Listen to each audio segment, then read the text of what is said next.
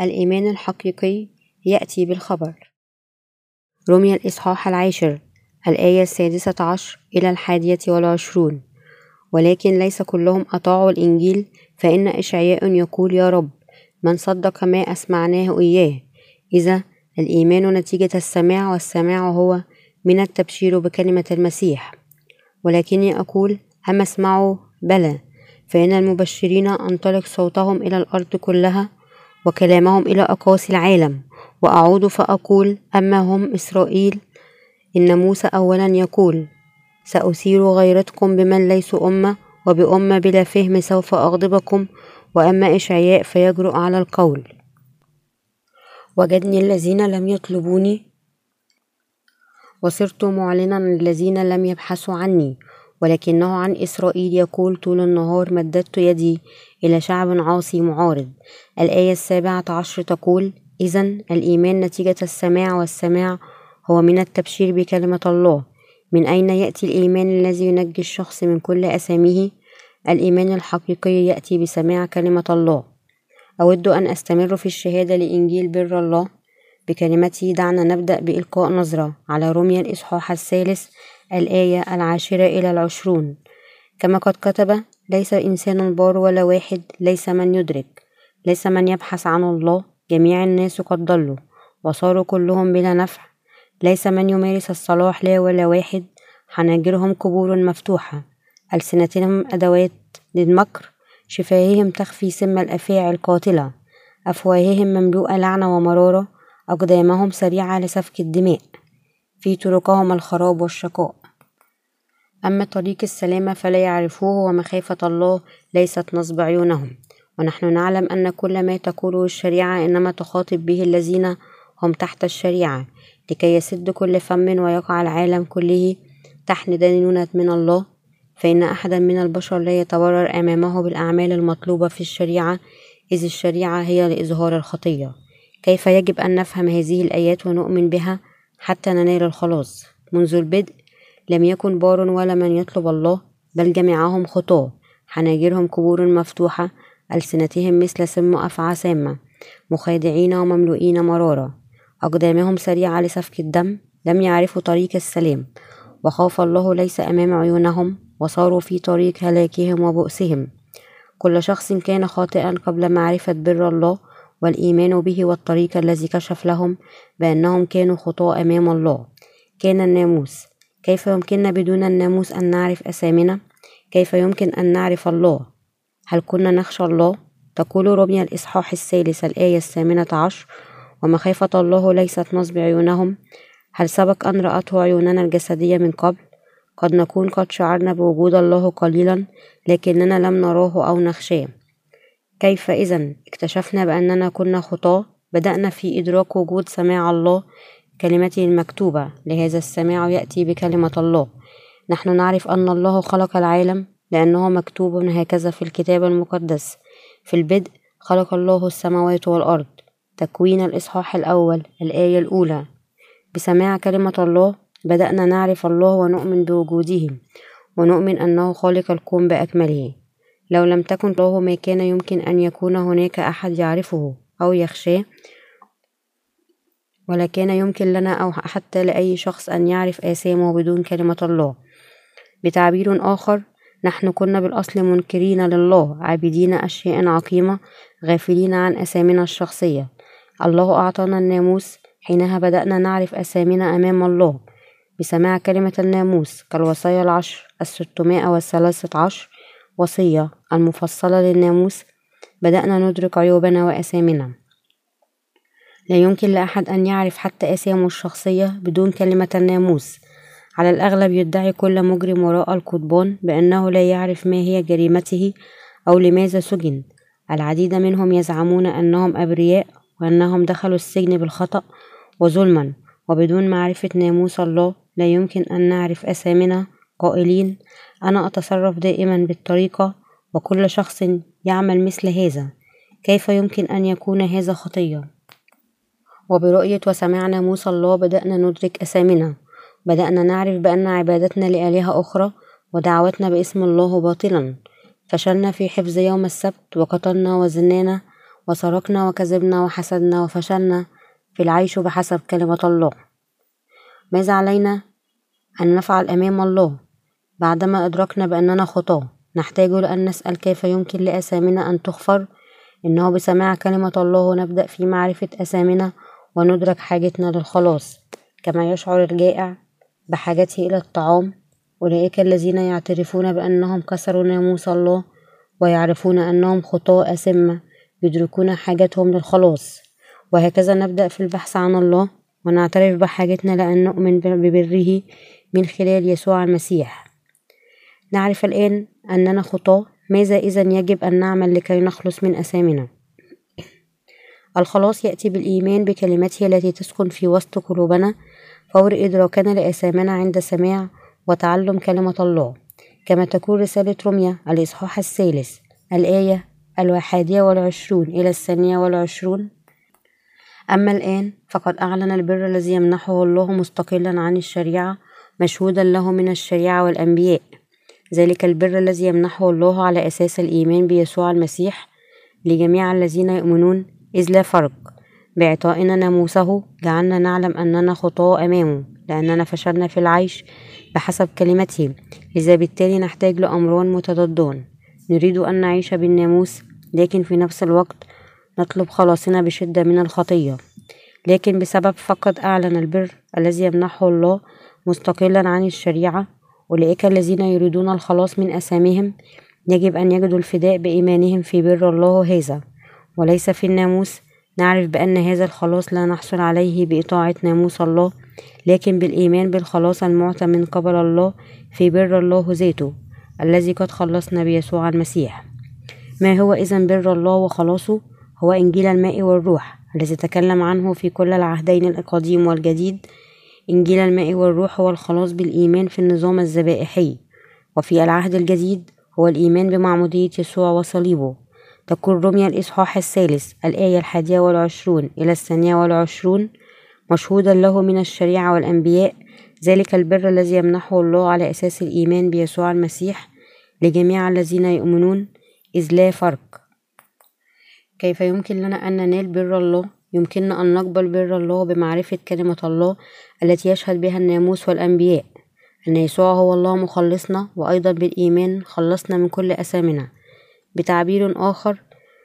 نحن ننال بر الله بالإيمان بكلمته المشهود عنها في الناموس وبأنبياء العهد القديم كما أن الإصحاحات الأولى من الرسالة للعبرانيين ورسالة روميا توضح الناموس والأنبياء شهدا لكلمة الله. الخلاص الذي وعدنا به الله في مجيء يسوع ليخلصنا حيث كان هذا هو وعد الله منذ آلاف السنين لخلاص الخطاة الذين كانوا تحت الناموس مقيدين بهلاكهم. قرر هذا الوعد مرارا وتكرارا وأعلن بالضبط عن طريق خدامه الذين كانوا قبلنا كيف يحفظ هذا الوعد.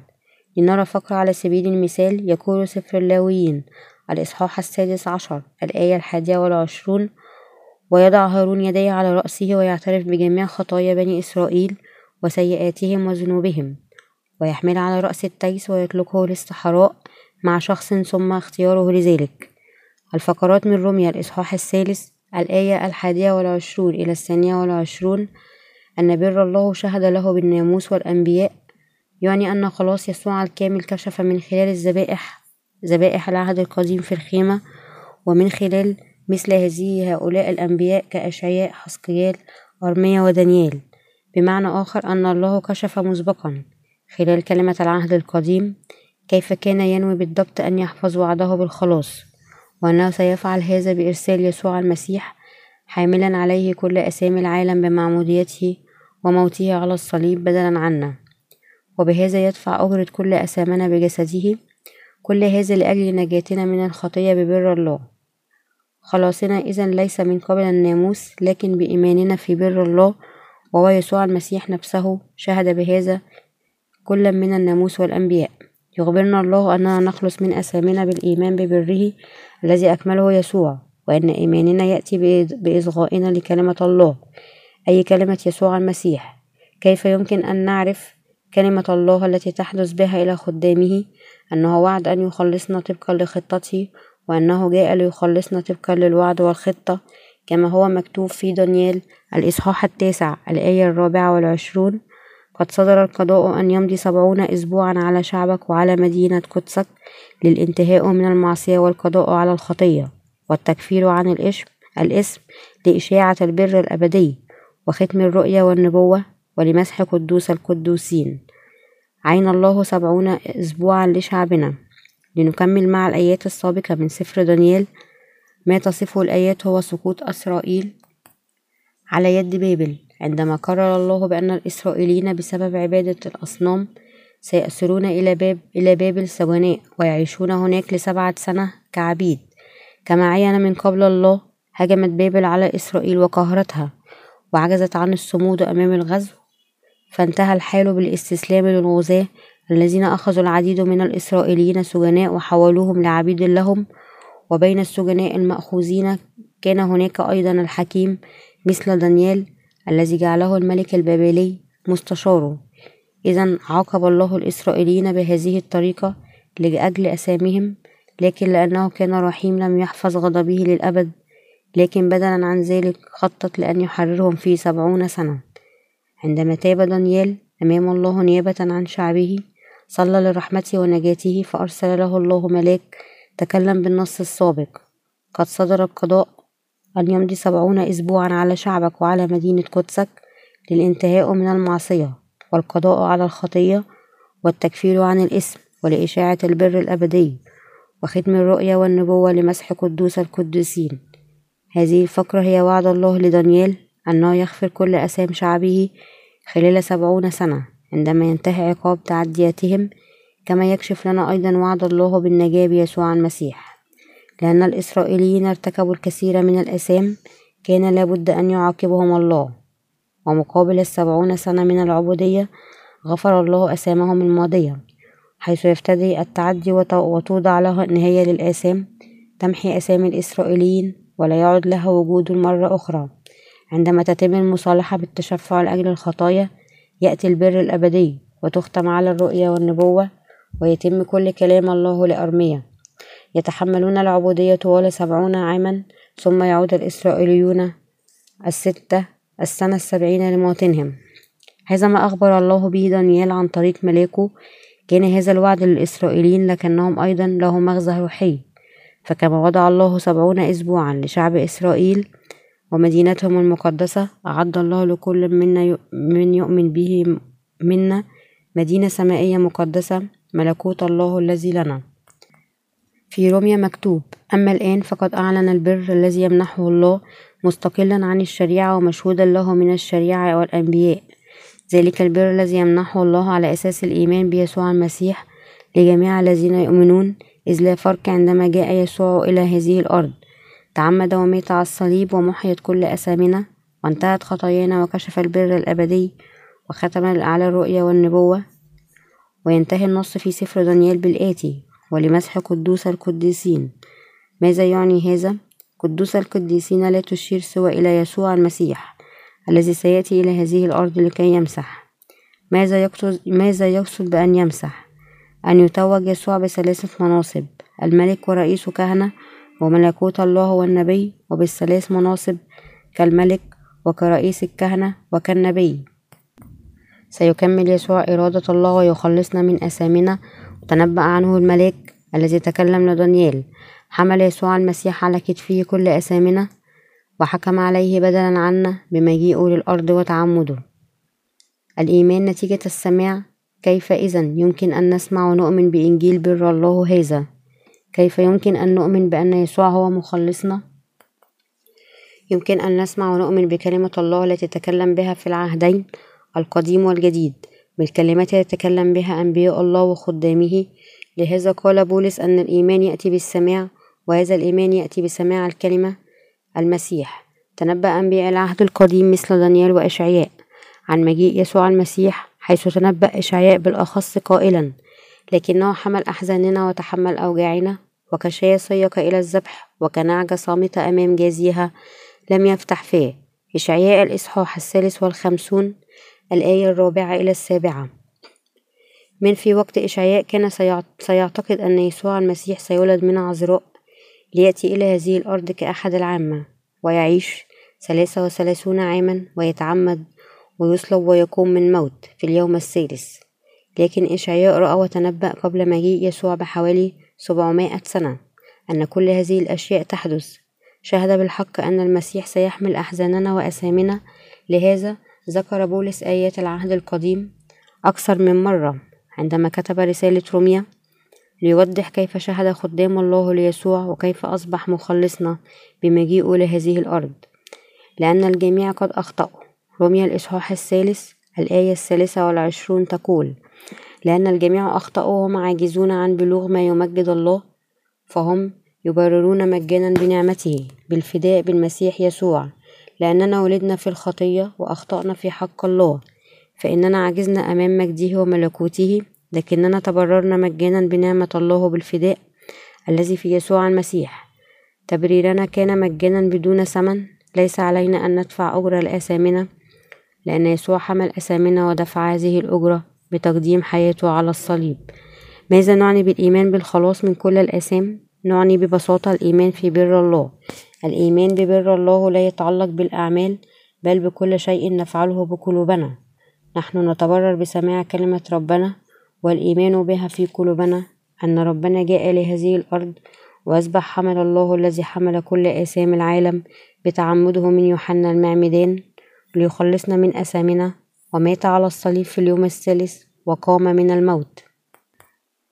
وهو جالس الآن عن يمين الله الآب. حمل يسوع على كتفه كل أسامي العالم ودفع ثمن عقاب أسامنا بتسليم حياته ثم قام من الموت. الإيمان نتيجة السماع نحن نؤمن بقلوبنا. عقولنا هي للمعرفة وأجسادنا للعمل بينما نؤمن بقلوبنا إذا بماذا يجب أن نؤمن في قلوبنا وكيف؟ بسماع كلمة الله. يمكننا أن نسمع إنجيله وسماع إنجيله يمكننا أن ننال الإيمان وبالإيمان يمكن أن نخلص عندما نؤمن بكلمة الله. أي نؤمن بالكلمة المكتوبة التي تعلن أن المسيح حمل كل أثامنا بمعموديته وبحملهم مات على الصليب ثم قام ثانيا من الموت. إيماننا بكلمة الله هو إيماننا ببره. لذا إيمان بدون سماع كلمة الله يعتبر إيمان عقيم وباطل. أما مثل تلك الادعاءات بأن الله أعلن عن نفسه من خلال أحلام شخص أو أي شيء آخر فكلها أكاذيب. نحن نخلص بالإيمان وبالإيمان فقط. دعنا نقرأ رمي الإصحاح الثالث الآية الرابعة والعشرون إلى السادسة والعشرون فهم يبررون مجانا بنعمته بالفداء بالمسيح يسوع الذي قدمه الله كفارة عن طريق الإيمان وذلك بدمه ليظهر بر الله إذا تغاضى بإمهاله الإلهي عن الخطايا التي حدثت في الماضي ويظهر أيضا بره في الزمن الحاضر فيتبين أنه بار وأنه يبرر من له الإيمان بيسوع. أمين.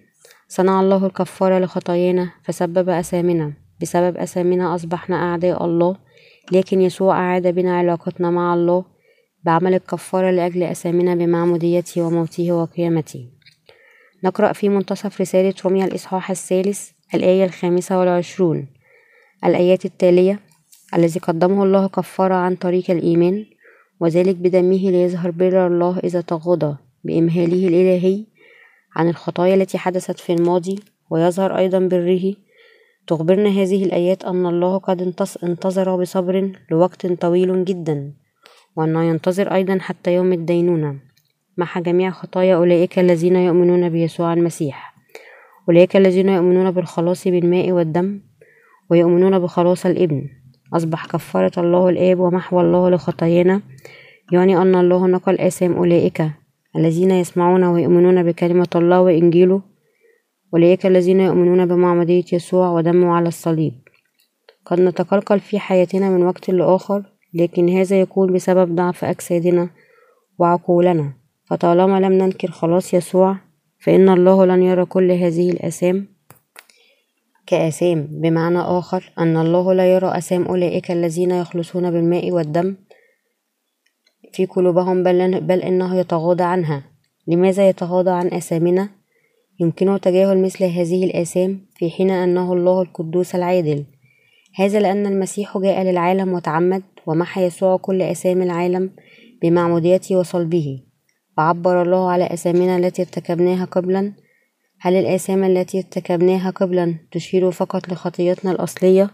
لا ليس كذلك لأنه بينما تبدو لنا خطيتنا الأصلية إلا أنها بالنسبة إلى الآب كل شيء يعتبر في الماضي ومن وجهة نظر الأبدية الوقت في هذا العالم دائما كماضي فهذا العالم له بداية ونهاية لكن الله أبدي ولذا عندما نقارن وقته بوقتنا الدنيوي كل أسامي العالم تظهر كما لو كانت ارتكبت في الماضي أمامه إذا تغاضى بإمهاله الإلهي عن الخطايا التي حدثت في الماضي ويظهر بره.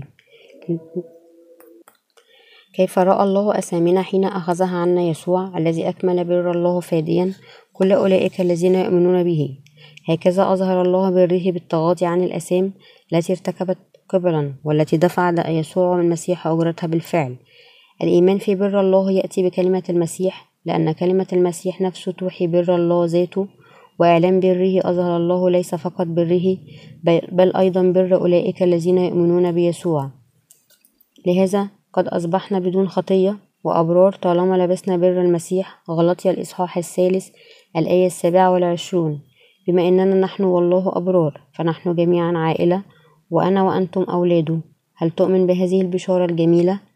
هل هذا يعني أننا نملك شيء لنتباهى به؟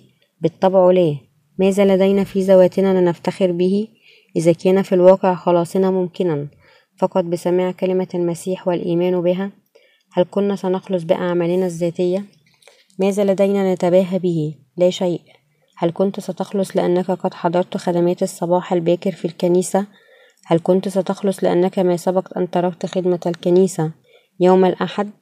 هل كنت ستخلص أنك تأكدت من تقديم عشورك لله؟ بالطبع لا كل هذه أعمال والإيمان المبني على الأعمال أو الإيمان المكمل بالأعمال هو إيمان خاطئ. لأننا خلصنا من خطايانا فقط بالإيمان ببر الله في قلوبنا. الإيمان بالسمع والخلاص بالإيمان بكلمة المسيح. محاولة نوال غفران الخطايا من خلال صلوات التوبة. بعد الإيمان بيسوع هو أيضا إيمان باطل. الإيمان الحقيقي يأتي بالإيمان ببر الله ليس من قبل أعمال الناموس كما تقول كلمة الله. إذا أين الإفتخار؟ إنه قد أبطل. وعلى أي أساس؟